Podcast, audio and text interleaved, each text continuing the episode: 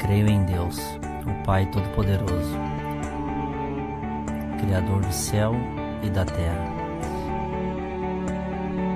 E em Jesus Cristo, o seu único Filho, nosso Senhor, o qual foi concebido pelo poder do Espírito Santo, nasceu da Virgem Maria, padeceu sob Pôncio Pilatos, foi crucificado, morto e sepultado Ele desceu ao inferno, ao terceiro dia ressuscitou dos mortos. Ele subiu ao céu e está sentado à direita do Deus Pai Todo-Poderoso. De onde virá para julgar os vivos e os mortos. Creio no Espírito Santo, na Santa Igreja Católica, na comunhão dos santos,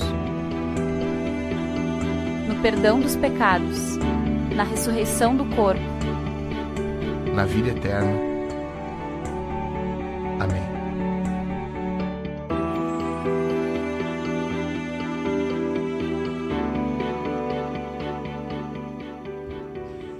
Boa noite, pessoal. Tudo bom? Como é que vocês estão? Nossa. Apaga a luz de novo aí, por favor, aí. Apaga a luz de novo aí. Boa noite, pessoal. Como é que vocês estão? Tudo bem? Tudo bem? Tá tudo bem contigo, Maico? Tudo bem? Que bom. Bom, pessoal, quem é que foi aí quarta-feira no jogo do Grêmio? Cadê o, só o Cauê, o, o Ivan que foi? Mas ninguém foi?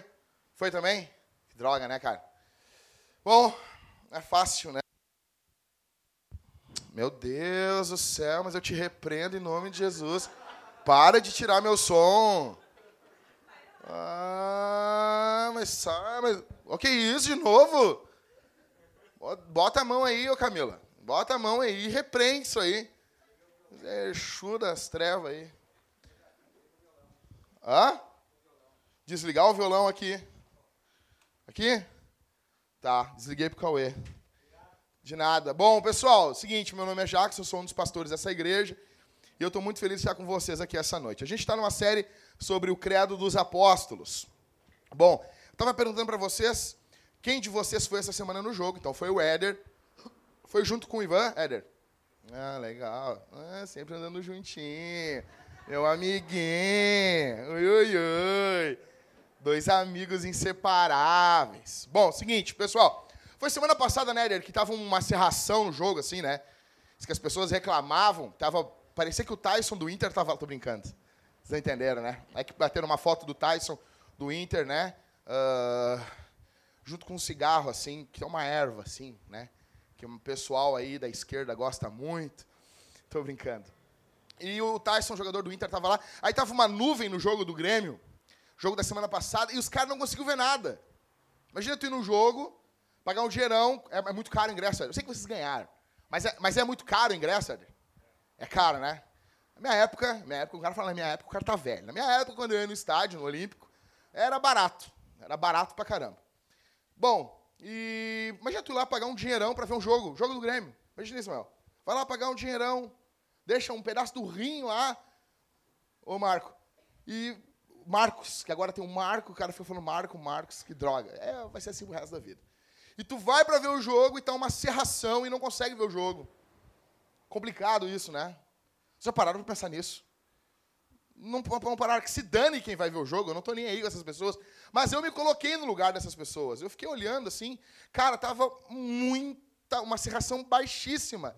Imagina tu vendo um jogo e ainda dentro da arena, que é um estádio menor, para aquilo ali sair, velho, só no outro dia, no meio-dia, quando o sol mais ou menos vai pegar de cima, porque Porto Alegre o sol não bate bem de cima em nenhum momento do ano. Né? Então eu fiquei pensando, imagina tu pagar para ver um gol e não ver o gol. Ainda mais gremista como eu, que não vê o Grêmio ganhar um título há mais de 15 anos, né? Já estamos dançando a valsa dos 15 anos. E daí tu vai para ver e o Grêmio naquele jogo, o Grêmio ganhou. Imagina, cara, tu pagar, o Éder foi, o Grêmio perdeu. O Éder não vai mais no estádio. Aí tu chegar para ver o jogo, e quando vê gol, como assim? O cara da rádio dizendo que foi gol, os caras falando que foi gol, e tu não viu o gol. Porque tu vai para ver as coisas. Eu me lembro que. Quem é que já foi em estádio de futebol? Só? Só? Mas ninguém?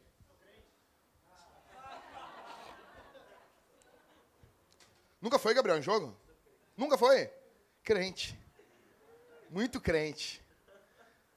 Bom, mas assim, vocês vão entender o que eu estou dizendo. É a mesma coisa se chegar no, no cinema. Eu fui ver uma vez um filme, o Titanic.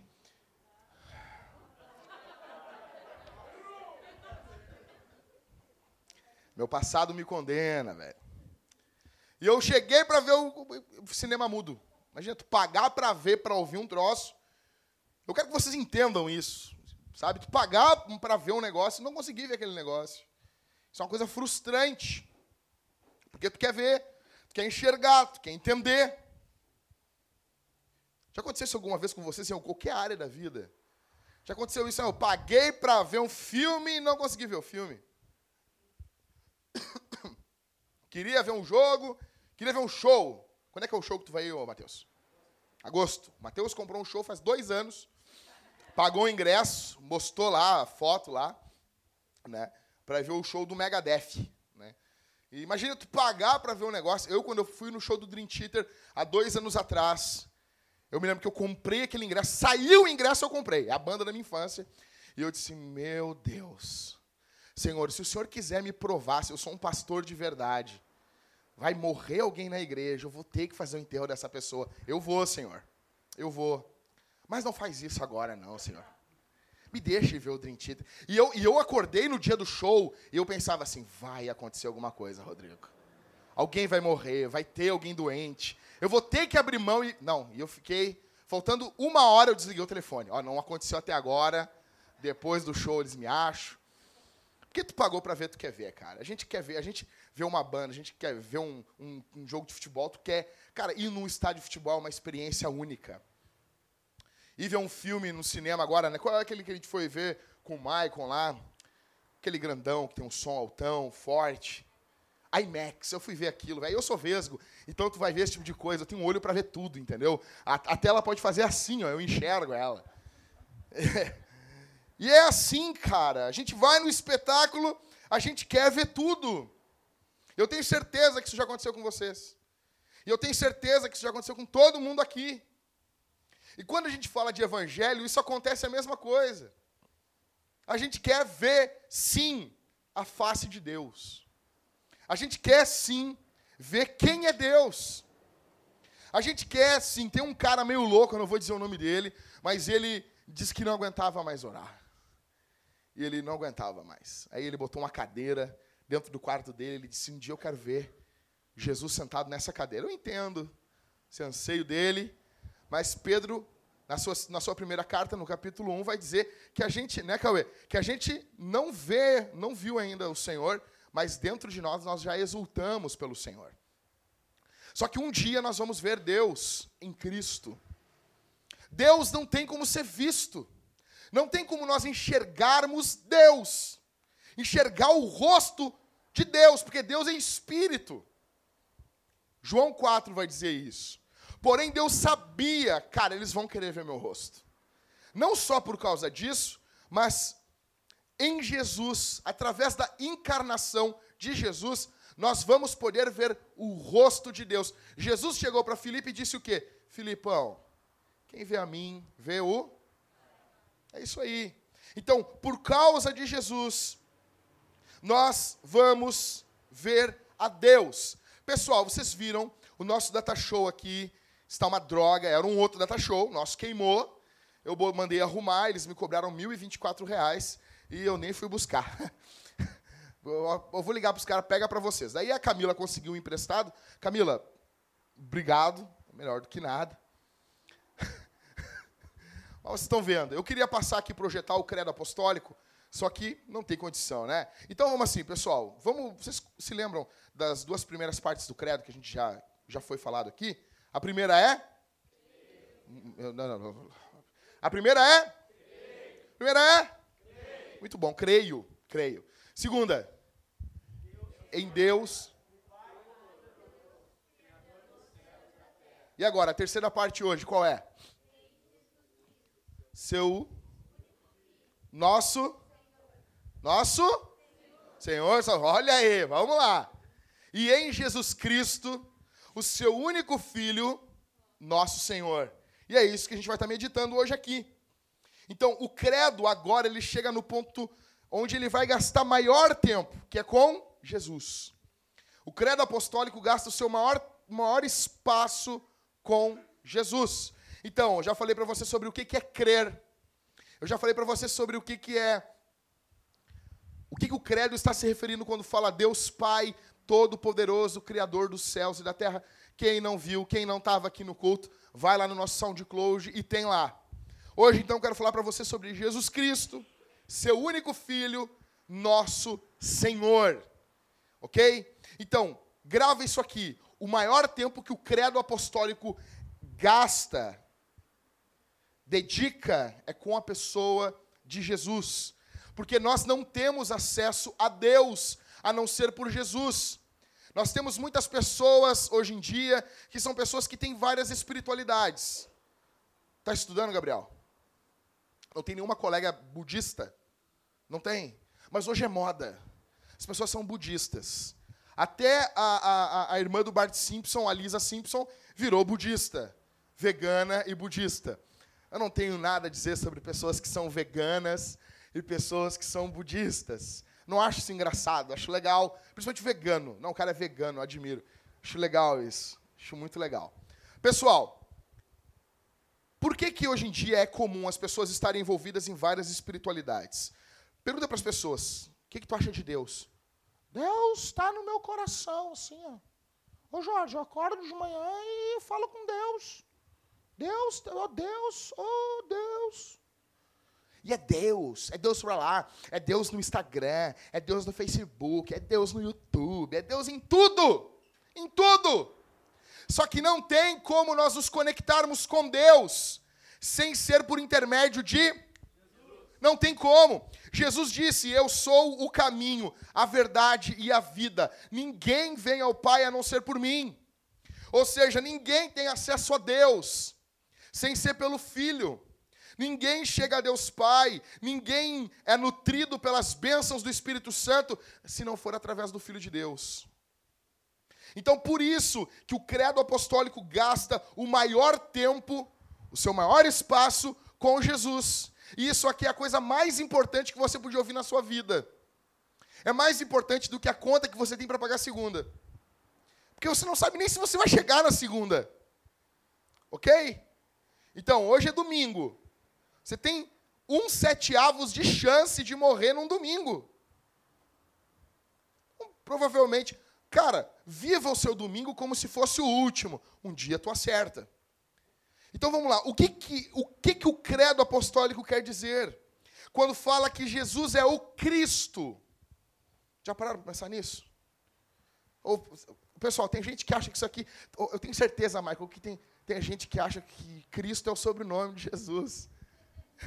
Vocês estão rindo, mas eu achava, eu era criança, eu achava que era Jesus Cristo, Maria Cristo e José Cristo. Eu achava. Eu achava que Cristo era o sobrenome de Jesus. É que nem João Batista. Eu achava. Tem gente aqui que acha, eu tenho certeza disso. João Batista, pessoa ficou quieta assim, ó. Mas dentro, mas não é João Batista, não é o sobrenome dele. Tipo a mãe dele, Isabel Batista. O pai, Zacarias Batista. Não, Batista é porque ele batizava. Oi? É, é, nossa. Nossa. Então, Jesus é o Cristo. Cristo é um título. Cristo é um título que quer dizer Messias. Lá no Antigo Testamento quer dizer ungido, libertador. Ou seja, Jesus é o Messias. Jesus é o prometido, é aquele que viria libertar Israel, é aquele que viria, libertar o seu povo. Quando, a, quando os apóstolos estão dizendo que Jesus é o Cristo, os discípulos afirmam isso. Jesus chega para os discípulos e diz assim: Quem que os homens estão dizendo que eu sou? Mateus 16. Aí os caras vão dizer o quê? Olha, estão dizendo aí que fizemos um censo aqui, Jesus. E estão dizendo aí que tu é um dos profetas, Jeremias, João Batista. E vocês quem dizem que eu sou? O que, que o Pedro falou lá, o Pedrão? Capítulo 16. Tu és o? O Filho do Deus vivo. Confissão. Aí Jesus diz: sobre essa pedra, sobre essa confissão, Eu vou edificar a minha igreja e as portas do inferno não prevalecerão contra ela. Então você não pode chegar aqui no culto e, ficar cantando: Tu és o Cristo, filho de Deus, e não saber o que é Cristo. A coisa mais importante é saber o que quer dizer Cristo e filho do Deus vivo. Se Pedro faz essa afirmação e Jesus diz: Muito bom, meu velho, vou curtir teu status. Sabe, Jesus deu um like ali naquele momento, muito bom. Se isso é importante, a gente tem que entender. Então, o Cristo é o Messias, é aquele que foi prometido. Jesus é aquele que cumpre todas as promessas do Antigo Testamento. O Antigo Testamento se encerra em Jesus, se cumpre em Jesus. É óbvio que tem algumas promessas que ainda não foram cumpridas. Por exemplo, o milênio. Jesus ainda, Marco, vai reinar mil anos esse mundo, num reino literal. Num reino literal, vai sentar numa cadeira, vai reinar esse mundo, nesse mundo. Isso ainda não se cumpriu, mas nós já sentimos efeitos, efeito dessa, da vinda desse reino até nós. O reino já veio, o já e o ainda não grande parte do reino de Deus já se manifesta na nossa vida e algumas coisas ainda não. Exemplo: Jesus chega em João capítulo 4 e diz para a mulher: A hora vem e a hora é essa, em que os verdadeiros adoradores adorarão o Pai em espírito e em verdade. Como assim a hora vem a hora é essa? Vocês entenderam isso? Já veio, nós já estamos vivendo o momento em que a igreja adora ao Pai em espírito e em verdade. Porém, isso se dará ainda de forma mais plena quando o reino de Deus estiver estabelecido de forma plena sobre a face da terra. Então, o que é afirmar que Jesus é o Cristo? O que, que é afirmar? Vamos lá, o que, que quando vocês dizem assim, Jesus é o Cristo, ou Jesus Cristo, ou Jesus Cristo. Né? O que, que vocês estão dizendo? Então, vocês estão dizendo que Deus cumpre a sua palavra. Afirmar que Jesus é o Cristo é dizer que Deus não mente. É dizer que aquilo que ele prometeu, ele cumpre. Que o nosso Deus não é como um político safado, que mente em época de campanha, mas quando ele chega no cargo dele, ele vive que nem um demônio que o nosso Deus não é como falsos pastores que assumem o púlpito para desgraçar a vida de gente simples, para arrancar o dinheiro dessa gente. Que o nosso Deus não é como um malandro, um safado, que usa da amizade dos outros para trair, para negociar, para agir com maldade. O nosso Deus tem palavra. Se você e eu odiamos pessoas sem palavra, se você odeia a pessoa sem palavra, a gente não suporta. Vamos lá, Felipe, está trabalhando e o teu, o teu patrão diz, vai ganhar tanto final do mês. Chega final do mês, tu não ganha isso. No primeiro mês, tu, ah, tu releva. No segundo, no terceiro, tu já não aguenta mais. A gente, um exemplo, um exemplo, horário. Imagina. A gente, a gente já se estressa com coisa de horário. Aí eu pergunto para você: será que nós que somos pecadores nos irritamos com pessoas que não têm palavra? Será que Deus prometeria uma coisa e não cumpriria? Será que Deus falaria uma coisa e não cumpriria? Deus cumpre a palavra dele. Mas, irmão, eu fui numa igreja e me prometeram. que nem aconteceu uma, uma amiga minha? Diz que Deus falou com ela que ela ia casar com o cara. E o cara casou com a outra. Daí ela veio, como pode? Deus mentiu. Eu, não, só não foi Deus que falou. Foi um louco que falou para ti que tu ia casar. Não, mas ele é meu, eu estou orando por ele. Não, não, não é. Não é. Eu até achei que ela estava pegando um, um vuduzinho um evangélico, enfiando umas agulhinhas nele. Quando Deus fala, ele cumpre. Deus disse no Antigo Testamento: Eu vou enviar um libertador. Vai vir um, o próprio Moisés disse um: Vai vir um. Vocês têm que ouvir as palavras dele. A Bíblia toda, se você ler no Antigo Testamento, há um anseio para que alguém cumpra aquilo ali. Afirmar que Jesus é o Cristo é afirmar que Jesus é o nosso rei.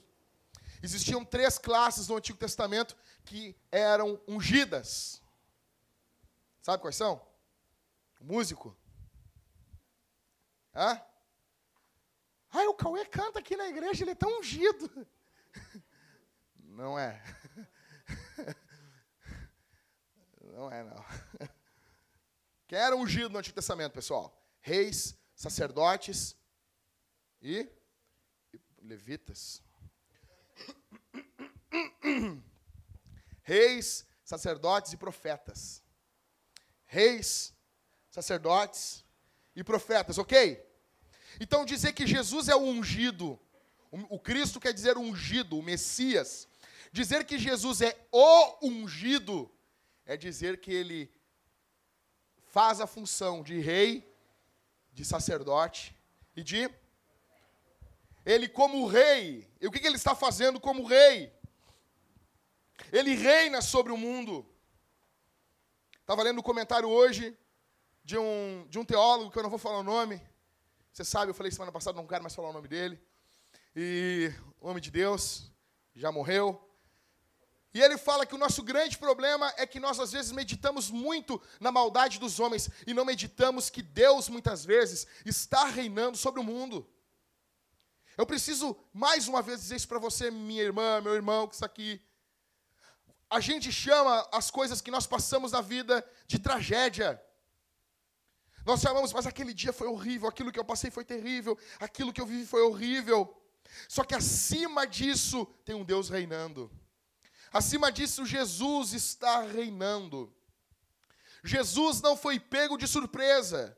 Jesus não é aquele que está reinando e ah, aconteceu uma coisa e Jesus bota as mãos na cabeça e diz: Meu Deus! Não! O céu não está em pânico nesse momento. A gente às vezes se desespera.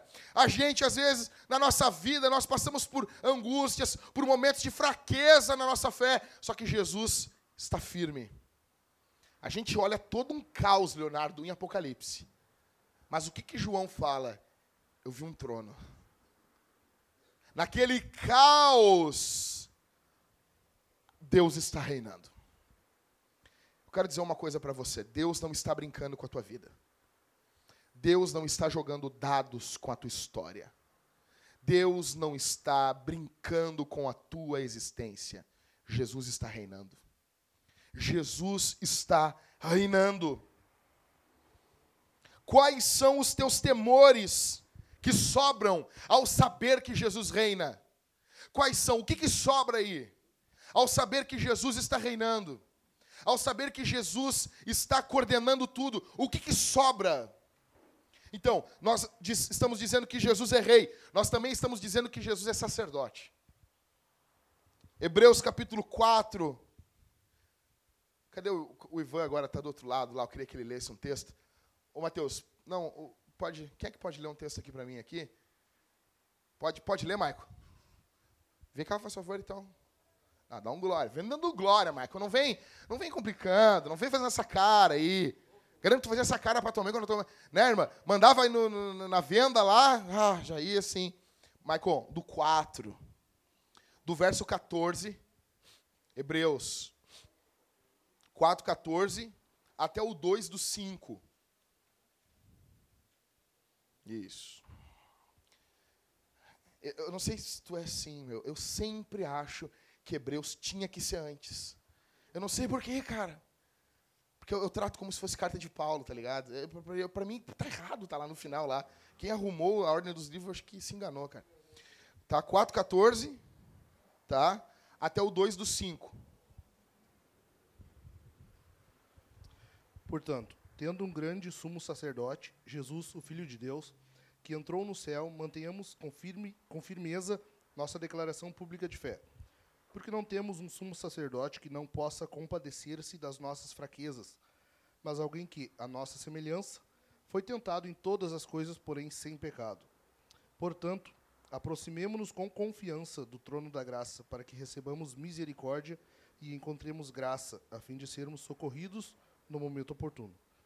Pois todo sumo sacerdote é designado dentre os homens, em favor dos quais é constituído nas coisas relativas a Deus, para que apresente ofertas e sacrifícios pelos pecados, capaz de se compadecer devidamente dos que erram por ignorância, porque ele mesmo também está rodeado de fraqueza.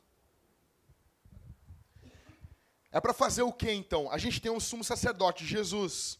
Pelo povo, o homem entrava uma vez por ano no chamado Yom Kippur, no dia do perdão. Ele entrava diante de Deus uma vez por ano. Eles falavam tão pouco o nome de Deus que alguns chegaram a perder a pronúncia do nome de Deus. Só que hoje nós não temos um sacerdote que tem que entrar todos os anos por nós. Jesus entrou de uma vez por todas diante de Deus. Ele é o nosso sumo sacerdote. Sacerdote é o cara que representava o povo diante de Deus. Vocês estão entendendo isso? Profeta é o cara que representa Deus diante dos homens. Sacerdote é o cara que representa os homens diante de Deus. O escritor aos Hebreus está dizendo o quê? Que nós devemos manter firme o que? A nossa confissão, a nossa declaração. O que, que a gente está aprendendo aqui? É literalmente confissão de fé. Por que, que eu digo que Jesus é o Cristo? Cara, Jesus está intercedendo por você. Jesus é o sumo sacerdote. Você não chega sozinho na presença de Deus. Jesus faz a ponte que liga você a Deus. Deus se faz homem. E esse Deus homem nos liga à divindade. Me responda uma coisa aqui. Se você chegasse em casa hoje e sentasse na sala da sua casa e você ouvisse Jesus de joelhos orando por você, dentro do seu quarto e você ouvisse a voz dele orando, mais ou menos assim. O Liscano chega em casa, senta na sala dele e ele ouve a voz de Jesus. E quando ele chega na porta do quarto, Jesus está de joelhos, orando pelo Liscano. Por ti, Liscano. Vocês que estão aqui, se vocês ouvissem a voz do meigo Salvador orando por vocês, vocês se sentiriam animados?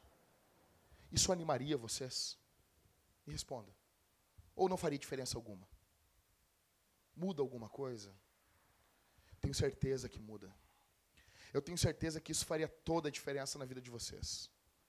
O que eu quero dizer para vocês é que Jesus está orando, que Jesus está intercedendo. É o que nós lemos em Hebreus capítulo 4. Nós temos um sumo sacerdote que intercede por nós, que está orando por nós, que está intercedendo. Como ele diz para Pedro: Pedro, Satanás tentou destruir a tua vida, mas eu roguei por ti, para que a tua fé não desfaleça. Sabe o que é isso, meu velho? Sabe o que é isso? O diabo chegar diante de Deus e dizer assim: deixa eu destruir a vida do Halisson. E Jesus interceder, mostrar: aqui está as marcas dos cravos, eu morri pelo Halisson na cruz do Calvário. Ter tudo para a tua vida ser destruída e Jesus diz assim: não, não, não. Mantém, mantém o Cauê mais firme mais um tempo. Aqui estão as marcas da cruz. Eu morri na cruz pela vida do Cauê. Isso é um ter um, isso é ter um sumo sacerdote. Quando nós dizemos que Jesus é o Cristo, nós dizemos, ele é o nosso rei. Ele é o nosso sumo sacerdote. Em terceiro, nós dizemos: Jesus é o nosso profeta.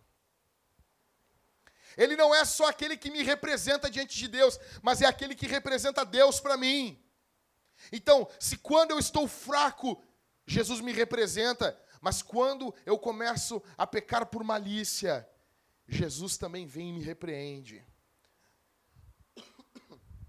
Qual a função do profeta? Trazer a palavra de Deus. Jesus é a própria palavra encarnada. Jesus é a própria palavra feita homem. Deus, Pai e o Espírito Santo vêm a nós através do Filho. E eu acho muito legal uma, uma declaração de Lutero. Lutero dizia o seguinte: que Jesus vem até nós mediante o berço da Escritura. Assim como Jesus nasceu quando ele, quando ele nasceu de Maria e ele foi colocado em um berço, aquele berço é a própria Escritura, trazendo Jesus até nós. É a palavra de Deus vindo a mim e a você, dizendo: se arrependa dos seus pecados e viva. Renuncie os seus pecados você não sabe quanto tempo você tem ainda de vida. Jesus não é só um sumo sacerdote que me abraça e entende quando eu estou em pecado, mas é aquele que também troveja com força a palavra de Deus, dizendo: se arrependa dos seus pecados enquanto é tempo. Se arrependa. Você quer saber qual é a vontade de Deus para a sua vida? Olhe o que a Escritura fale, fala sobre Jesus. Então, resumindo, dizendo, Jesus é o Cristo. O que quer dizer que Jesus é o Cristo? Ele é ungido. Ele é o Messias. Ele é rei, sacerdote e profeta. Ok? Vocês entenderam isso? Se não puder decorar tudo isso assim, o que, que é o Cristo? O Messias. O ungido, aquele que foi prometido. Entendemos? A segunda declaração do credo sobre Jesus é o quê? Qual é? Jesus Cristo, o. Não, todo. todo ele é todo poderoso, mas não é isso que o credo está dizendo agora. Oi? Filho de. Ok. O que que o credo está dizendo sobre Jesus ser o filho de Deus? Ah, que nem eu, assim, né, meu? Tipo, eu sou filho de Deus e Jesus é meu irmão. É isso? vamos lá, vamos lá. Vocês vão pegar dois textos. ok? Não, não, um texto só. João 5. Eu preciso que alguém venha aqui e fique do meu lado. Pode ser tu, Rodrigo? João 5. Pega um microfone ali para ti. A, a, a, Sula vai abrir o microfone certinho para ti. Vem cá, Rodrigo. Pega um mic ali.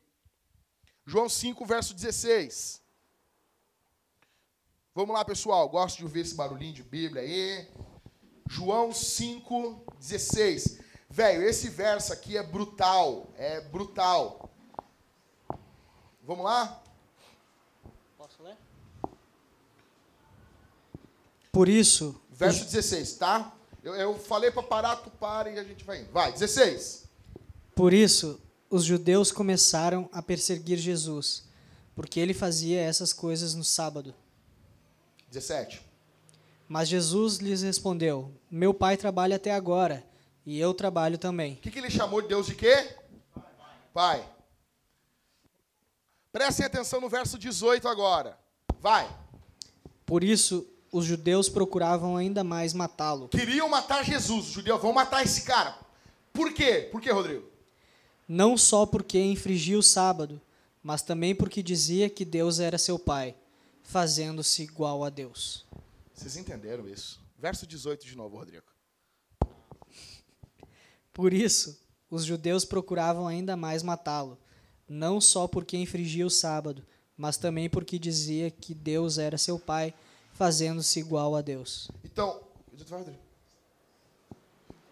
fica aí, cara. Fica aí, fica aí, fica aí de boa.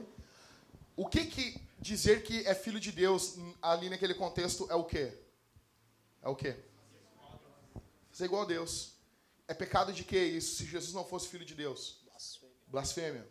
Jesus foi, foi condenado por pecado, por crime de blasfêmia. Na verdade, os judeus entenderam o que Jesus estava dizendo. Os judeus entenderam. Segue, Rodrigo. 19. E disse-lhes Jesus: Em verdade, em verdade vos digo que o filho nada pode fazer por isso mesmo, por si mesmo. Quanto ele tudo quanto ele porque tudo quanto ele faz, o filho faz também. Não, acho que ele tu comeu aí, vai. Vou ler de novo então. Tá. E disse-lhes Jesus: Em verdade, em verdade vos digo que o filho nada pode fazer por si mesmo, senão o que vir o pai fazer, porque tudo quanto ele faz, o filho faz também. Tudo o que o pai faz, velho. Vocês têm noção que Jesus está dizendo aqui? Tudo o que o pai faz, o filho faz também. Segue. Porque o Pai ama o Filho e mostra-lhe tudo o que ele mesmo faz, e lhe mostrará obras maiores que estas, para que vos admireis. Vai. Pois, assim como o Pai ressuscita os, mor os mortos e concede-lhes vida, assim também o Filho concede vida a quem ele quer. 22. Porque o Pai não julga ninguém, mas entregou ao Filho todo o julgamento, 3. para que todos honrem o, o Filho assim como honram o Pai. Quem não honra o Filho, não honra o Pai que o enviou. Até o 27. Em verdade, em verdade vos digo que quem ouve a minha palavra e crê naquele que me enviou, tem a vida eterna e não vai a julgamento, mas já passou da morte para a vida. Em verdade, em verdade vos digo que virá a hora, e já chegou, em que os mortos ouvirão a voz do Filho de Deus, e os que ouvirem viverão. Pois assim como o Pai tem a vida em si mesmo, assim também concedeu ao Filho ter vida em si mesmo, e deu-lhe autoridade para julgar, pois ele é o Filho do homem. O que que. Obrigado, Rodrigo. O que que eles estão dizendo aqui? O que Jesus está dizendo? Jesus está apresentando, velho, isso aqui é a coisa mais bombástica do mundo. Jesus está mostrando para eles que ele tem uma relação íntima com o Pai. Deus. Você nunca entende Deus, é três, é um, depende do que nós estamos falando. Existe um Deus. Existe um Deus. Um Deus. Só que Deus possui três pessoas. A divindade possui três pessoas: o Pai, o Filho e o Espírito Santo. O Pai não é o Filho, o Filho não é o Espírito Santo e o Espírito Santo não é o Pai. Existe uma essência, existem três pessoas. Por que é difícil explicar Deus dessa forma?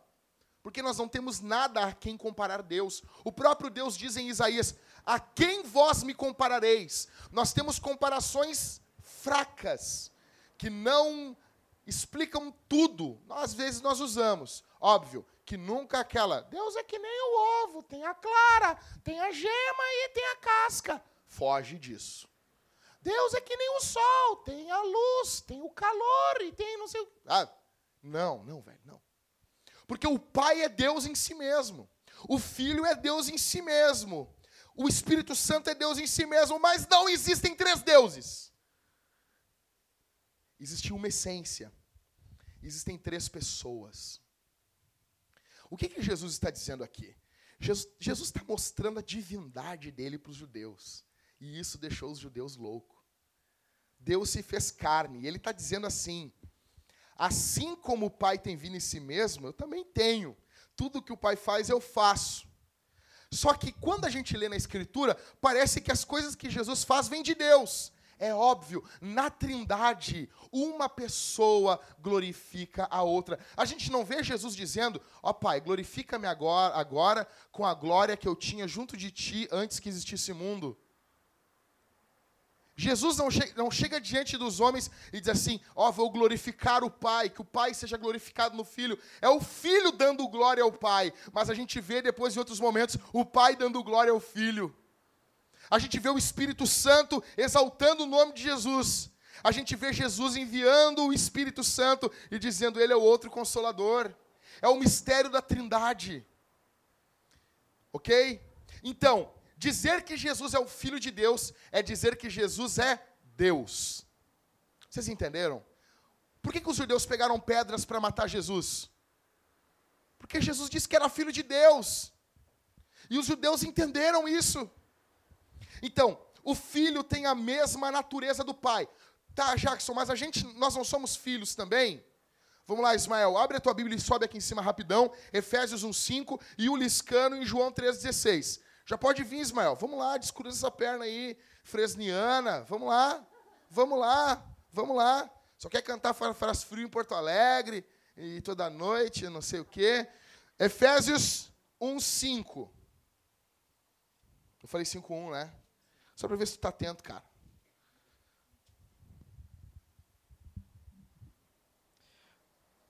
Nos predestinou para ele, para nos predestinou para ele cara. Pô. Tá. Nos predestinou para ele, para a adoção de filhos, por meio de Jesus Cristo, segundo o beneplácito de sua vontade. Ou seja, a gente, nós, nós somos o quê? Então, filhos adotados de Deus. Entenderam isso aí? Filhos adotados. João 3,16. Porque Deus amou tanto o mundo que deu seu Filho unigênito para que todo aquele que, que- aquele que nele crê não pereça, mas tenha vida eterna. Muito bom. Liscano, sou teu fã, cara. Dá um glória Liscano. Pessoal, então assim, Jesus é o único filho de Deus, ok?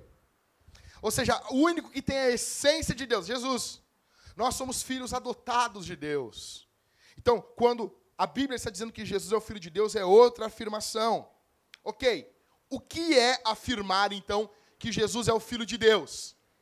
Quando a gente afirma, Jesus é o filho de Deus, o que, que a gente está dizendo? A gente está dizendo, em primeiro lugar, que Jesus é Deus e ele salva. Vocês entenderam isso aí? Pessoal, abrem em Isaías 33, 22. Isaías 33, 22. Quem achou, fica de pé, estufa o peito, assim. Se for guri, homem, macho, faz voz grossa, assim, entendeu? Ó, e lê. Se for a guria, pode, pode ler mais calminho, né? Sem tanta pressão, assim. Mas lê. Isaías 33, 22. Ó, Christopher. Viril, vamos lá.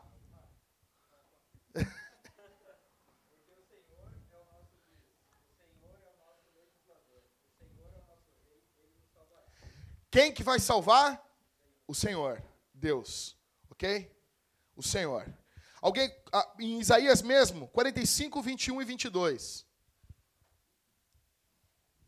45, só vai um pouquinho mais para frente. 21 e 22. Achou? Ficou de pé. Leu assim, esse, esse jeito meio, meio charmosão do Christopher, assim. Vamos lá?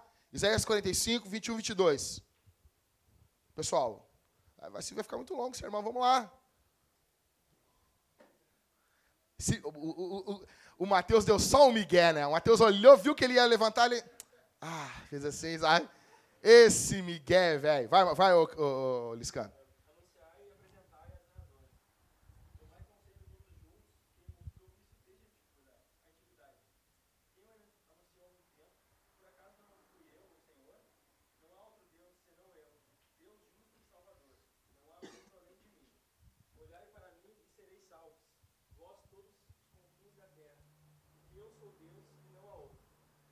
Quem é o Salvador, então, no Antigo Testamento?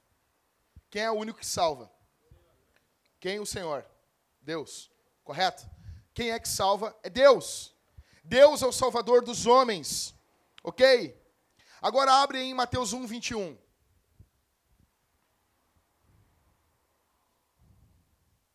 Achou, leu. Vamos lá, galera. 1, 21 de Mateus. 1, 21. Achou, Mateus? Achou, Mateus? Mateus? Vai, Mateus. Ele dará à luz um filho, a quem darás o nome de Jesus, porque ele salvará seu povo dos seus pecados. Olha aí, meu velho. 2, Lucas 2:11. Lucas 2:11.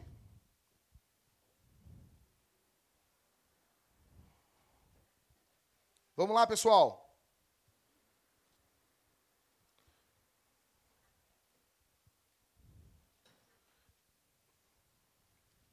Lucas 2:11. É que hoje na cidade de Davi vos nasceu o Salvador, que é Cristo o Senhor. Nasceu o Salvador, que é Cristo o Senhor. Atos dos Apóstolos 4:12 diz a escritura: E não há salvação em nenhum outro, pois debaixo do céu não há nenhum outro nome entre os homens pelo qual devamos ser salvos. Jesus. Então, quando nós dizemos que Jesus é o Filho de Deus, nós estamos dizendo que Jesus é o Salvador dos homens. O Antigo Testamento apresenta que o Salvador dos homens é Deus, e no Novo Testamento mostra que esse Deus é o Filho. Jesus é Deus e é o Salvador dos homens. Minha pergunta é: você precisa do que aqui essa noite? Existe algo mais importante do que salvação? Você precisa de um Salvador, e o nome dele é Jesus. Você precisa de perdão para os seus pecados, e o nome dele é Jesus. Você precisa de Jesus muito mais do que você precisa de um novo emprego. Você precisa de Jesus muito mais do que você precisa de um romance. Você precisa de Jesus muito mais do que você precisa de um carro novo. Você precisa de Jesus. A Bíblia diz, quando diz que Jesus é o Filho de Deus, ela está dizendo que nós devemos cultuar e invocar o nome de Jesus. Vamos lá, pessoal. Gênesis. Gênesis 4:26. Depois 13:4. Faz assim. Tu pode ler para nós, ô, ô, Paulo Júnior? Tu pode ler para nós? 4:26, o Mateus ali abre em Gênesis 13:4. O Liscano abre em Salmos 105:1. E o Ismael em Jeremias 10:25. OK? Pode ler? Vem cá, vem cá, já, passa aqui ler.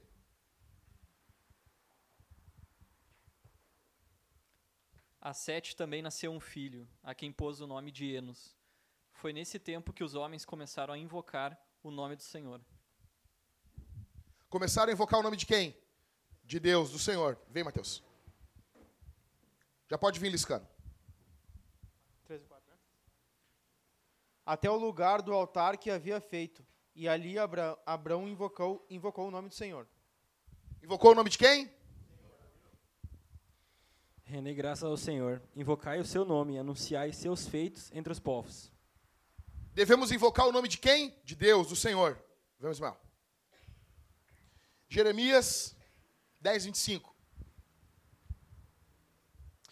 Derrama a tua indignação sobre as nações que não te conhecem e sobre os povos que não invocam o teu nome, porque devoraram, devoraram a Jacó, devoraram-no, consumiram-no e assolaram a sua morada. Não invocar o nome do Senhor é pecado. Agora todos abram em 1 Coríntios 1. 1 Coríntios 1, verso 1 e verso 2. Pessoal, achou, diz, achei. Não achou, diz, ainda não achei. Não achou ainda, vamos lá. É depois de Romanos. E uma, uma coisa legal na Bíblia que eu gosto é que as cartas, quando é a primeira, fica antes da segunda. Isso é uma coisa que ajuda a gente, sabe? Tipo, 1 Coríntios fica antes da segunda aos Coríntios. Eu gosto tanto disso, cara. Então vamos lá, 1 aos Coríntios está antes de 2 aos Coríntios. Todo mundo achou? Vamos lá, pessoal. Paulo, chamado para ser apóstolo de quem? Jesus, o quê? Uh, pela vontade de Deus. E o irmão? Meu, Paulo é muito fera, né? Quem é Sóstenes? Quem é o Maico? A gente não sabe. E o cara tava lá assim, ó, na prisão junto com o Paulo. Paulo, não, vou assinar teu nome aqui, cara. É nós, autoria é nós dois aqui, ó. Que isso, nós somos brother, não vai ficar só eu. Mas ninguém fala carta de Sóstenes aos Coríntios. É fogo, que nem a teologia sistemática do Franklin Ferreira, né? Ele não escreveu, ele escreveu com o Alan Might. Mas alguém fala Alan Might? Ninguém fala. Então, é, é. Vamos lá.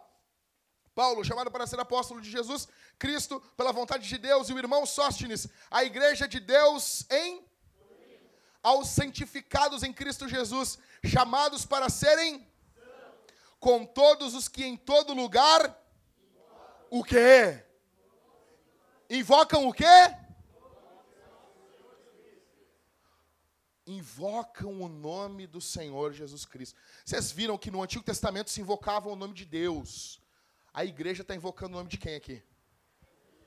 Jesus é o quê? Jesus é Deus. Isso é fera demais. Você tem um propósito. Você não é fruto do acaso. Jesus está reinando, Jesus está cuidando da sua igreja, Jesus chama a sua igreja, me invoca, invoca o meu nome. Passou, pessoal, fica tranquilo, presta atenção aqui, não quero perder a empolgação. Jesus está chamando a gente para invocar o nome dele. Jeremias 33, né? aquele clássico texto pentecostal, clama a mim. Uh, aleluia.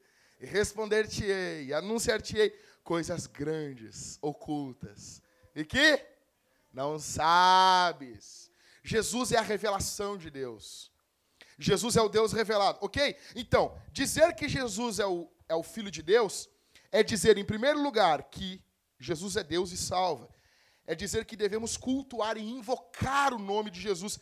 Historicamente, a igreja sempre cultuou Jesus. Tem uma carta do Plínio, o jovem, no primeiro século, e ele escreve uma carta a Trajano, é o imperador lá. Escreve uma carta, sim, Éder.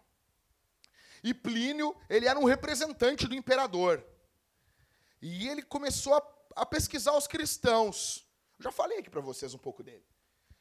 Ele tinha poder para matar os cristãos. Aí ele vai lá e ele manda uma carta para o imperador Trajano no primeiro século dizendo assim: "Olha, esses cristãos, eles se reúnem num dia da semana. Eu ainda não sei qual é. A gente sabe, é o domingo, o chamado o dia do Senhor. Eles se reúnem num dia da semana e eles cantam a um homem, como se esse homem fosse Deus. E eles têm costumes estranhos. Eles ficam reunidos cantando e cantando a esse homem. Mas eu vou descobrir mais sobre esses homens. Cara, essa carta pequena, ela já dá uma riqueza de detalhes que a igreja, desde o primeiro século, sempre entendeu que Jesus é Deus. Então, dizer que Jesus é o Filho de Deus é dizer então que Jesus é Deus. Aí, meu velho, vai ter gente que vai dizer assim: Mas Jesus nunca disse eu sou Deus. A Bíblia não diz em lugar nenhum eu sou Deus. Sabe, vai ter os testemunhos de Jeová vão bater na tua porta, lá os queima feijão. É, sempre quando eles chegam na casa das pessoas queimam feijão. Então, Jesus é Deus. A Bíblia diz que Jesus é Deus? Diz. Vamos lá. Mateus, chega aqui rapidão, João 1, do 1 ao 4. Paulo, João 20, verso 28. Já vem vindo, Mateus. Já vem, Mateus. Já pega a Bíblia e já vem bem louco, Mateus. Tá aqui, o esboço está aqui para ti, aqui, ó, aqui nesse, nesse iPad furioso aqui. Vem, já vem, Mateus. João 1, do 1 ao 4, Mateus. Bem louco. O Paulo Júnior já pode vir. João 20, 28. O Liscano, Tito 2,13. Tito é do, depois de Timóteo, tá? De 2 Timóteo. O Ismael, 2 Pedro, que é depois da primeira. 1, 1. Tá? O Christopher, Isaías 9,6. O Rodrigo, Hebreus 1, do 1 ao 3. E o Marcos, Colossenses 2:9. Depois tem mais aqui. Vamos lá, pessoal. Então aqui o Mateus, João 1 do 1 ao 4. No princípio era o verbo e o verbo estava com Deus e o verbo era Deus. Peraí.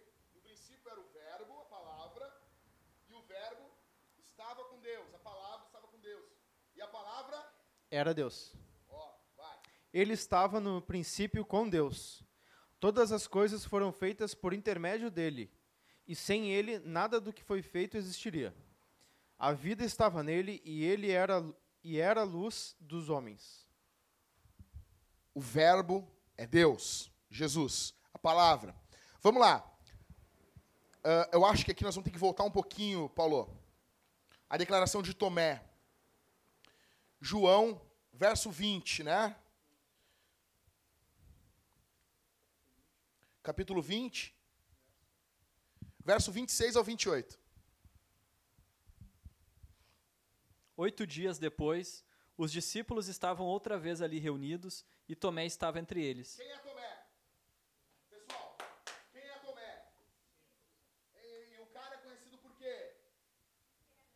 Você não é um coitado dele, morreu lá na Índia por não negar Jesus, mas ficou essa fama, né? Vai. Estando as portas trancadas, Jesus chegou, colocou-se no meio deles e disse: Paz seja convosco. Depois disse a Tomé: Coloca aqui o teu dedo e vê as minhas mãos. Estende a tua mão e coloca-a no meu lado. Não sejas incrédulo, mas crente. 28. Para tudo. Verso 28. Vai. Tomé lhe respondeu: Senhor meu e Deus meu. Jesus chega para ele e diz: toca aqui no lado aqui. E aí ele toca e ele diz: Senhor meu e Deus meu. Al- Alguns caras, os TJs, os testemunhos de Jeová dos infernos, eles vão dizer o quê? Não, ele estava dizendo assim: Meu Deus, judeu não fala isso. Judeu não fica assim, meu Deus, oh meu Deus. Não, judeu jamais faria um troço desse. Tomé está chamando Jesus de quê? De Deus. Ok? Mas vamos lá. Quem é o próximo aqui? Vem, vem, cabeção. Tito 2,13. Carta de Paulo a Tito. aguardando a bendita esperança e o aparecimento da glória do nosso grande Deus e Salvador Cristo Jesus. Quê? Lê de novo.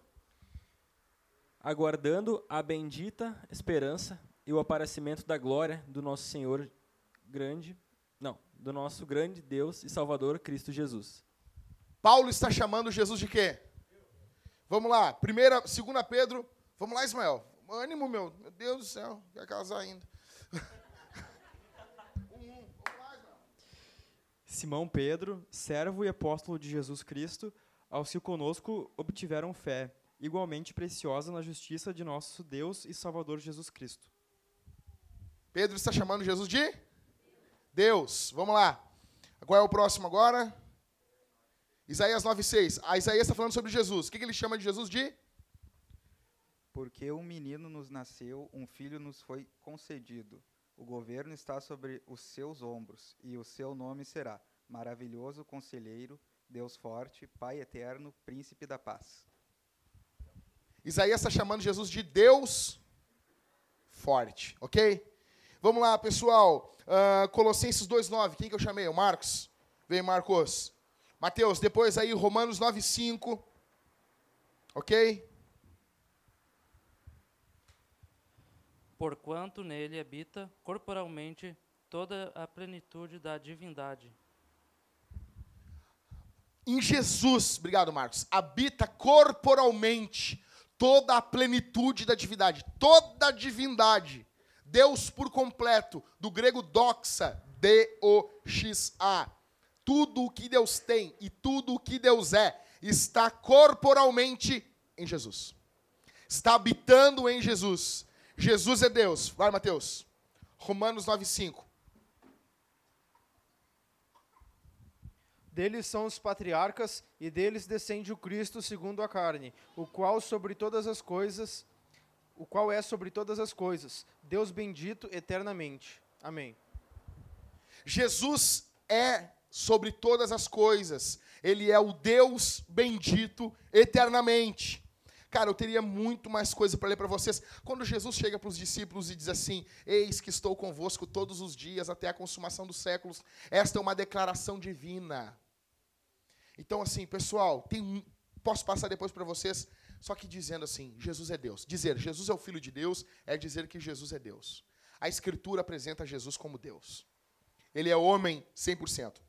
E ele é Deus 100%. Ele não é 50% homem e 50% Deus, porque senão ele não ia ser nem homem e nem Deus. Isso aí a gente deixaria lá para o Hércules, né? 50% homem, 50% Deus. Não é nem Deus e nem homem. Jesus não, Jesus é 100% Deus e 100% homem. O que que muda isso na tua vida? A questão é, como que fica o teu culto? Sabendo que Jesus é Deus. Sabendo que o Senhor é Deus, sabendo que Jesus está reinando. O que, que muda a forma como você canta? O que, que muda a forma como você adora? Sabendo que a, o teu Deus é homem também, se fez homem. Sabendo que o teu Deus te entende completamente. Isso muda a tua vida. Isso muda a tua história.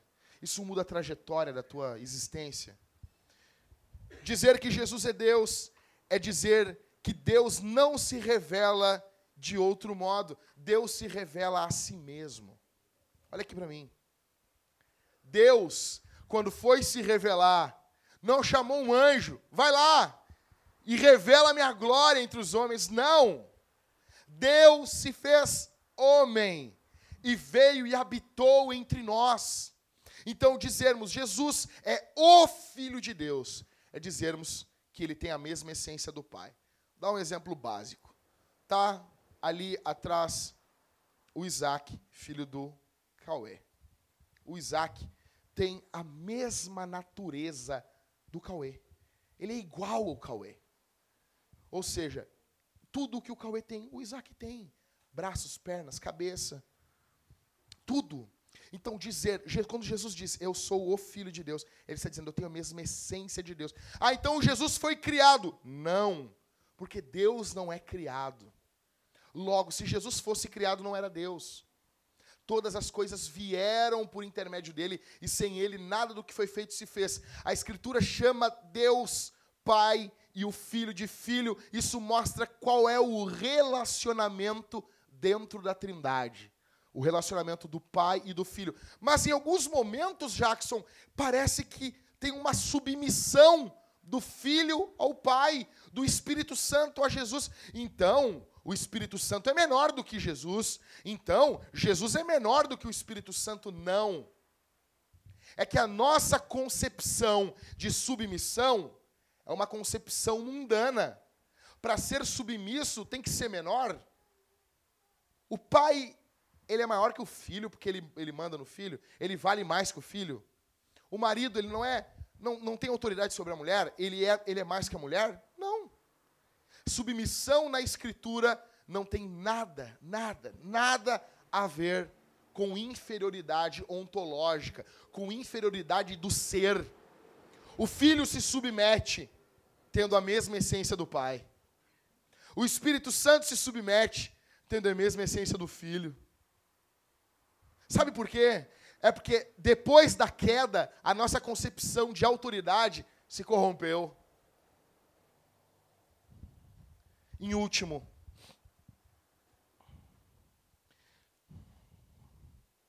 Jesus é o quê? O credo está dizendo. Creio em Deus Pai, creio em Deus, o Pai Todo-Poderoso, Criador dos céus e da terra, e em Jesus Cristo, seu único Filho, o quê? Nosso quê? Cara, eu queria ler vários textos com vocês. Vamos lá, pessoal. Dois textos eu tenho que ler. Gênesis 12, 1. Êxodo, Êxodo 3, 2. Achou aí? Gênesis 12, 1. Gênesis é o primeiro livro da Bíblia, tá? Se tu vir, se tu vir lá do final, vai demorar um pouco para tu achar. Todo mundo achou aí? Achou aí? Ó, o Felipe vai ler. Vai, Filipão.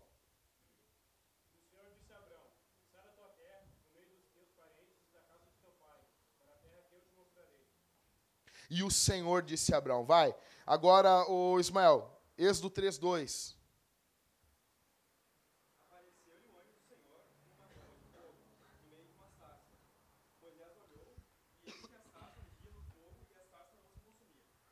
O anjo do Senhor. Pessoal, presta atenção aqui em mim. Vocês já ouviram falar sobre Septuaginta? Parece palavrão, né? Mas não é. Septuaginta é a tradução do Antigo Testamento, do hebraico, para o Novo. O Antigo Testamento está escrito em hebraico e o Novo está escrito em grego. Então, 70 caras, cabeções, inteligentes, tipo o Michael e o Cauê, assim, traduziram a Bíblia do hebraico para o grego. Presta atenção. O Antigo Testamento. Quando eles traduziam a palavra Senhor no Antigo Testamento, eles traduziam para uma palavra chamada Kyrios, que é assim, transliterando é K Y R I O S. Kyrios. Kyrios. Que quer dizer Senhor. OK? Os judeus, eles eles tinham um medo terrível de cometer idolatria. Então, César, que é o imperador da época, era chamado de Senhor. E no grego ali é Quírios. Os judeus não chamavam César de Quírios, porque eles tinham medo de estar cometendo uma idolatria. Porque esse senhor aqui não é o senhor de uma casa, não é o senhor das novelas da Globo, não é o painho da Renascer. Vocês se lembram do painho, né? Vocês se lembram, né? Ninguém se lembra aqui, só eu sou velho. Vocês não se lembram da novela do Renascer? Lá que tinha lá um cramunhãozinho na garrafa lá. Vocês não se lembram disso? Tinha a árvore de Jequitibá. Só, só minha mulher e eu lembramos? Meu Deus! Lembra também, Maico? E isso que tu não tinha TV em casa, né, Maico? Ia pra casa dos vizinhos ver TV, né? Então, pessoal, não é Senhor, quando a Bíblia está falando Senhor, A palavra Kyrios é muito importante. O legal é que o Jesus, quando, quando eles chamam Jesus de Senhor no Novo Testamento, eles estão utilizando a palavra qual? Kyrios. Cara, olha aqui. A igreja está dizendo: César não é Kyrios, César não é o Senhor, Jesus é o Senhor. Jesus é o Senhor. Jesus, e esse título é um título divino. Aqui tem uma jogada muito fera. Tem dois textos que eu quero ler com vocês. Vamos lá. Atos, diga aqui, Maicon. Atos 2, 21 e 36. Ismael, vem cá em Joel 2,32. Tá? Já pode vir, Ismael, já pode vir vindo. Joel. Tá? Atos 2, 31. 21, só para ver se está atento. Tá? e o 36. Isso. E acontecerá que todo aquele que invocar o nome do Senhor será salvo. 36. Portanto, toda a casa de Israel fique absolutamente certa de que esse mesmo Jesus, a quem crucificastes, Deus o fez Senhor e Cristo. Aqui Paulo está citando uma profecia de Joel. Olha o que, que diz Joel 2,32. Pedro, na verdade, citando. E acontecerá que todo aquele que invocar o nome do Senhor será salvo, porque no Monte Sião e em Jerusalém estarão os que foram salvos, como o Senhor prometeu, e entre os sobreviventes aqueles que o Senhor chamar. Profecia de Joel. Agora Pedro citando a profecia de Joel. 21. E acontecerá que todo aquele que invocar o nome do Senhor será salvo. 36. Portanto, toda a casa de Israel fique absolutamente certa de que esse mesmo Jesus, a quem crucificastes, Deus o fez Senhor e Cristo. Fica aqui, fica aqui. Quem que Deus fez o Senhor? Jesus. Invocar o nome de quem? Do Senhor. Jesus é o Senhor. Vamos lá. De novo aqui. Filipenses 2, 10 e 11. E tu, Isaías 45, 23. Presta atenção aqui, pessoal. Isaías 45, 23. Isso aqui é, isso aqui é fantástico. Isaías 45, 23. Achou? Por mim mesmo tenho jurado, da minha boca saiu o que é justo, e a minha palavra não tornará atrás. Diante de mim se dobrará todo o joelho, e jurará toda a língua. Diante de quem se dobrará todo o joelho? Mas de quem que a Escritura está falando no Antigo Testamento aqui? Jesus ainda não tinha se revelado. Diante de Deus. Ok? Agora, Filipenses. Para que ao nome de Jesus se dobre todo o joelho dos que estão nos céus, na terra e debaixo da terra, e toda língua confesse que Jesus Cristo é o Senhor, para a glória de Deus Pai. Obrigado. Resumindo, eu tinha um montão de coisas para falar aqui, mas pulando. Jesus é o Senhor. Jesus é Deus. Jesus é o Senhor. O que nós estamos afirmando ao dizer que Jesus é o Senhor? Em primeiro, Jesus é o Senhor da nossa vida. Não tem como sair gritando que Jesus é o Senhor na rua, como fizeram em Porto Alegre uma vez. Os evangélicos se reuniram, deram as mãos e disseram: agora vamos gritar que Jesus é o Senhor. Os caras largando mulher, abandonando mulher, ficando contra mulher. Tinha político evangélico safado dormindo com, com, com homossexual. Tudo dizendo: Jesus é o Senhor. Para dizer que Jesus é o Senhor, Ele tem que ser o Senhor da nossa vida.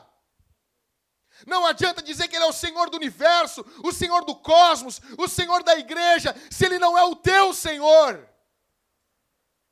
A gente está confessando aqui Jesus Cristo, Filho de Deus, nosso Senhor. Então, em primeiro lugar, Ele tem que ser Senhor na minha vida. Esse Kyrios do grego tem que ecoar dentro da minha alma. Vivemos uma época onde os homens confessam uma coisa e vivem outra. Jesus tem a última palavra na sua vida? Jesus dá a última palavra na sua vida? É Jesus que define as coisas na sua vida ou é você? Quem que define as coisas na sua vida? Você se preocupa com o que a Escritura diz? Quem é que manda em você? Quem é que diz faz isso e não faz isso? Quem é? É Jesus ou é você? Olha, dizer que Jesus é o Senhor e viver como um demônio. Jesus chega lá para Pedro e diz assim: Pedro, mata e come esses animais. Aí Pedro diz o que, Mateus? De modo nenhum, Senhor. É uma contradição. Como assim? De modo nenhum, Senhor. Se ele é Senhor, vai faz. E a gente vive às vezes como Pedro. Jesus manda fazer uma coisa e a gente não faz, porque eu vou perder. Ah, então só vai obedecer se ganhar. É assim a criança. Então, afirmar que Jesus é o nosso Senhor é afirmar que é o Senhor da minha vida, que Ele é o Senhor da minha existência, que Ele é o Senhor da minha mente, que Ele é o Senhor dos meus atos, que Ele é o Senhor da minha intenção, que eu não falo uma coisa querendo dar intenção outra, que Ele é o Senhor de toda a minha vida, eu como marido, pastor, cidadão, filho, irmão, Ele é o Senhor da totalidade do Jackson. Segunda coisa, Jesus é o Senhor da igreja. Interessante aqui é que o credo fala o quê? Vamos lá. Creio em Deus Pai. Não, perdão. Creio em Deus, o Pai Todo-Poderoso, Criador dos céus e da terra. E em Jesus Cristo, seu único Filho, nosso. Plural. Aqui é revelado que o credo é para ser recitado em comunidade. Não é o meu Senhor. Não é o meu Senhor, é o nosso Senhor. Quem você não é nada sem igreja, meu velho. E eu não estou dizendo que tem que ser na nossa igreja aqui. Velho, tem um milhão de igrejas melhor que a nossa, procure, seja feliz. Eu só estou dizendo que Deus não nos fez para vivermos isolados. A gente não tem como ser cristão sozinho. Não, vou ver uma pregação do Nicodemos aqui na internet. O Nicodemos não disciplina você. O Nicodemos não chama a tua atenção. É barbada, meu velho. Quero congregar em casa com o John Piper e largo vocês de mão e vocês me largam de mão. Não, o John Piper não. O John Piper nunca vai chegar na minha cara e chamar minha atenção. Então, Jesus é o nosso Senhor, é plural. Essa é uma confissão eclesiástica. Como que eu posso confessar nosso sem nenhuma igreja. Como? O Novo Testamento, no Novo Testamento não existe nenhum cristão sozinho. Ele congrega em alguma igreja. Ele congrega com alguém. Nós fomos feitos para compartilhar a vida juntos. O problema hoje é que surgiu a onda dos desigrejados. Que são o quê? É a galera que quer transar, quer fazer filho, mas não quer sustentar a mulher, meu mano. Tá entendendo? Que é só o lado bom da coisa. E no meio da igreja tem isso. A gente vai, a gente desfruta, é bom e pá, ah, uh, legal, muito bom. Cada um segue a sua vida, não me liga, rapaz. Eu vou seguir minha vida aqui, eu te segue a tua vida dos infernos. Tem nada a ver com a tua vida, meu velho. É o desigrejado. É o desigrejado. E eu não estou dizendo que quem não está em alguma igreja é desigrejado, não estou dizendo isso. Tem gente que está procurando igreja e não é desigrejado. Mas estou dizendo aquelas pessoas que voluntariamente têm a oportunidade de congregar e continuam não congregando, são desigrejados. Cara, Jesus Cristo é o nosso Senhor.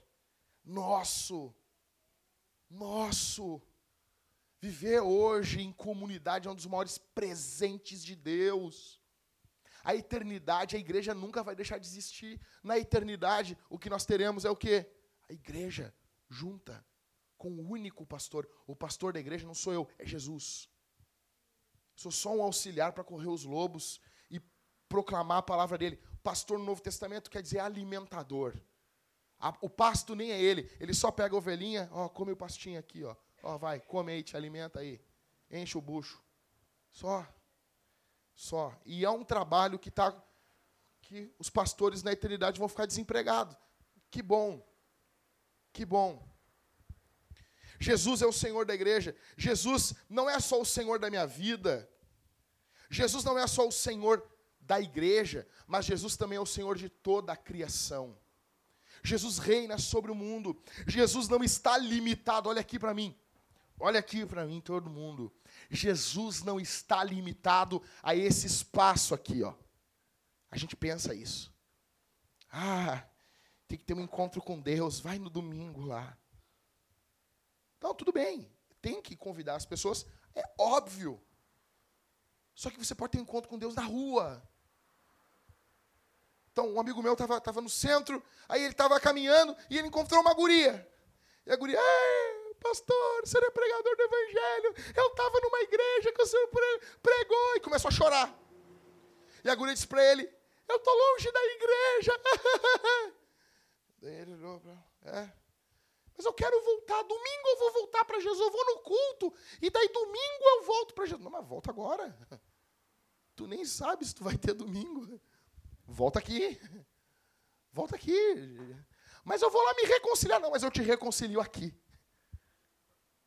É, pode. Pode. Deus não está limitado a esse espaço aqui. O culto é algo fantástico. Nós não estamos diminuindo a importância do culto. O culto precisa existir. Nós precisamos nos reunir. Só que essa vida de Deus, ela ecoa no dia a dia. Então Jesus não é só o Senhor da igreja. Jesus é o Senhor do mundo. Jesus é o Senhor de todas as instâncias. Tem uma frase, meu bruxo, aqui, do Abraham Kuyper. Ou Cooper, eu não sei. Ele diz assim: Não há um único centímetro quadrado em todos os domínios de nossa existência sobre os quais Cristo, que é soberano sobre tudo, não diga ou não clame, é meu. Não existe nenhum espaço do cosmos, nenhum centímetro do universo que Jesus não diga, é meu. Todo o universo, toda a criação, todo o cosmos, tudo, tudo, tudo, Jesus diz, é meu. É dele. Ele é Senhor. Você está entendendo isso? Ele está sentado num trono, reinando, reinando, reinando todo-poderoso. Termino dizendo para você que muitos têm a tendência a querer prender somente Jesus no ambiente religioso. Então, meu brother está fazendo faculdade, tem vergonhinha de dizer que é crente. É isso. É isso. Não, mas lá não é lugar de religião. animal! Quem criou a faculdade, animal? Foi igreja. Foi igreja. Você acha que ateu faz faculdade? Você acha que ateu faz hospital? A Mariana está em qual igreja lá? E qual, qual hospital? Qual? Mãe de Deus. Igreja fez lá o hospital. O Moinhos, igreja, foi um, é um hospital luterano. Os protestantes foram lá e fizeram. Porque tu não vê a igreja do uh, hospital dos ateus. Não faz. O cara não faz. Uh, universidade dos ateus. Os ateus só se querem pegar o que os crentes fizeram. Daí a gente fica assim, não, não, eu não vou falar sobre Jesus nesse ambiente, porque se a gente é laico.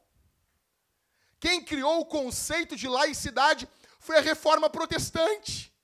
Ou seja, a igreja ela não domina o ambiente público, mas ela tem que ter voz no ambiente público. Só pararam de matar mulheres na Índia no século XIX, enterrada com os maridos que morriam, porque os missionários foram lá e influenciaram. Só pararam de colocar mulher dentro dos presídios com homens, porque os crentes foram lá e influenciaram.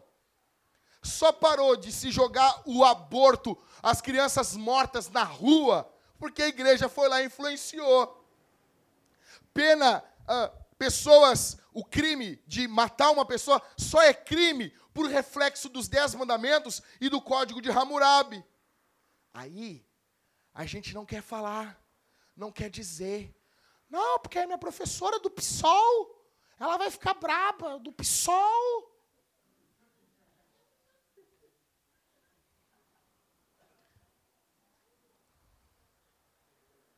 Chuta que é macumba, velho. Fala! Pega e fala, cara! Tem vergonhinha de dizer que é crente. Naquele dia, Jesus vai ter vergonha de você. Jesus diz: aquele que não me confessa diante dos homens, eu não vou confessar diante do meu Pai. Tá achando que é o quê? Né? Diz que o cara quando começa a assim, né? Ah, o cara tá ficando velho. Terminando. Hã? Hã? Mas que não faz isso, ô Jéssica. Hã? Hã? Hã? Hein? Hã? Então imagine, pessoal, como seria se Jesus fosse de fato o Senhor das nossas vidas. Imagine como seria se o Senhor Jesus, o senhorio de Jesus, ficasse claro na tua vida, lá no teu trabalho. Imagina se todos o teu trabalho soubessem que você é cristão. Tem que parar de flertar a mulher dos outros, né, velho? É. Tem cara que é crente 007. Já falei isso pra vocês, né? O cara é presbítero da igreja, o cara, o cara contou pra mim assim, bah, meu, fiquei olhando a mina lá, meu, mas só pra ver qual é que é, né, cara? Só pra ver qual é que é. E não é que ela ficou me encarando também? Não, não. Não, não, não. Bah, a Jéssica já apavorou ali. A Jéssica já abriu os olhos. Ela nunca abre os olhos, assim, assim, né? Abriu o olho. Assim. Imagina como seria se as pessoas na tua faculdade soubessem que você é cristão. Procurassem você quando as coisas não estão bem. Imagina como seria se Jesus de fato fosse o Senhor dos nossos pensamentos, fosse o Senhor das nossas conversas, fosse o Senhor dos nossos planos, casamentos. Imagina como seria se Jesus fosse o Senhor da nossa confissão comunitária. Jesus é o Senhor, é o nosso Senhor. Se vivêssemos para Jesus, como que os sem igreja olharíamos pra, olhariam para nós? Resumo: autonomia é pecado. Querer, mais uma vez eu preciso bater nessa tecla. Querer ser o senhor da própria vida é pecado. Você não nasceu para coordenar a tua vida. Jesus tem que ser o senhor da tua história. Não deixa para clamar o Senhor só quando estiver no hospital. Quando a tragédia bater na porta da tua casa. Quando a angústia te procurar. Aí, as pessoas procuram Jesus. Procura Jesus hoje. Clama ao Senhor hoje. Como diz aqui Paulo aos Coríntios, no capítulo 1 e verso 1, verso 2, invoca o Senhor hoje. Busca o Senhor hoje. Não espera o câncer chegar para buscar o Senhor. Não espera a doença chegar, o desemprego chegar. Para vir, parece aquelas igrejas, venha você que está desempregado, você que está desgraçado, você que tem hemorroidas, flatulência, unha encravada. Não, cara. Clama o Senhor hoje. Clama hoje. Busca o Senhor hoje. Então, resumindo, Jesus é o Cristo, o Messias, o ungido. Jesus é o Filho de Deus. É Deus, ele reina, ele tem a mesma essência do Pai. E Jesus é o nosso Senhor. Vocês estão entendendo hoje? A partir de hoje, quando vocês falar na oração, Jesus Cristo, vocês sabem o peso disso aqui. O peso de dizer, Tu és o nosso Senhor. Amém? Vamos ficar de pé, povo?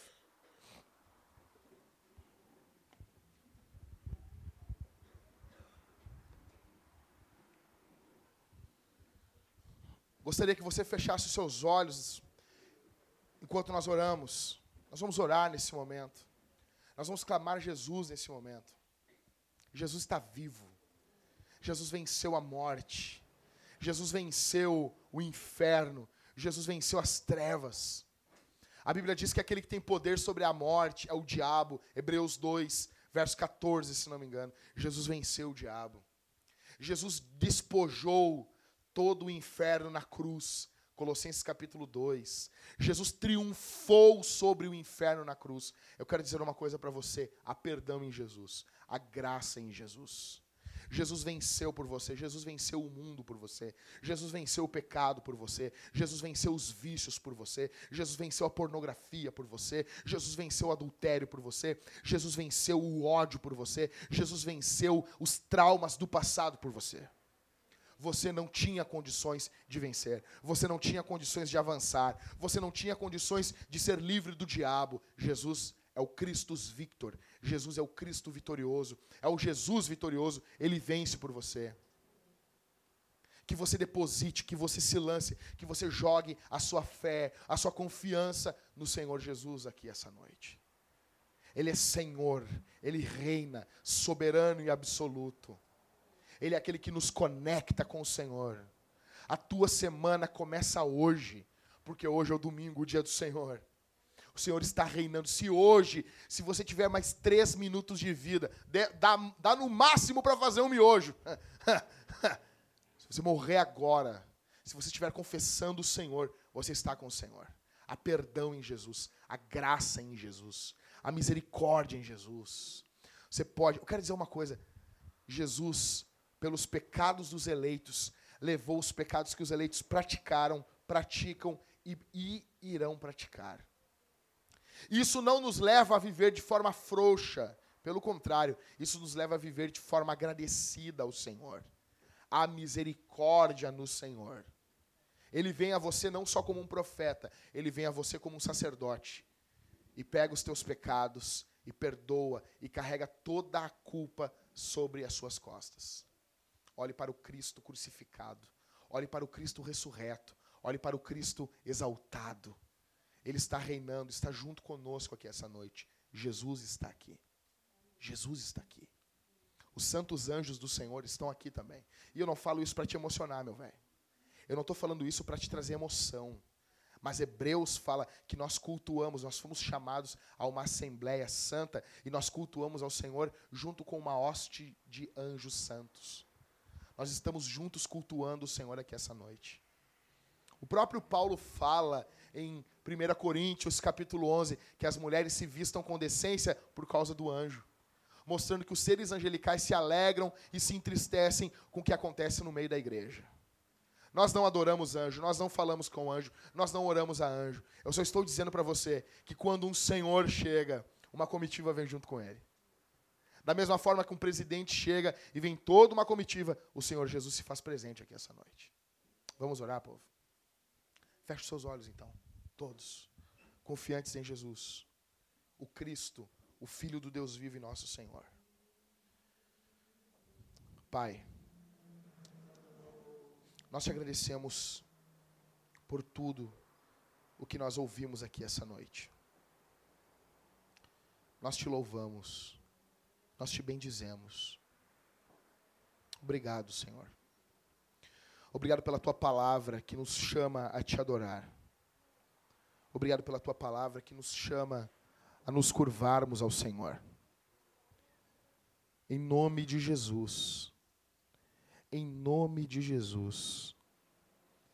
Que haja perdão de pecados aqui essa noite. Que haja graça de Deus aqui essa noite. Em nome de Jesus que haja confissão, que haja quebrantamento. Se enquanto eu pregava, Senhor, alguma pessoa que está aqui foi ofendida pela palavra,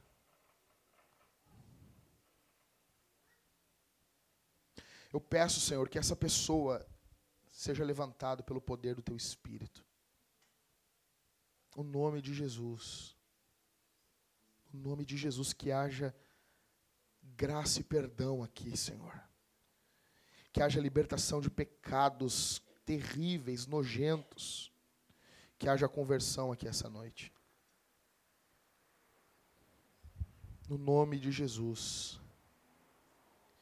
Que toda atuação diabólica, maligna, seja repreendida pelo poder do nome de Jesus.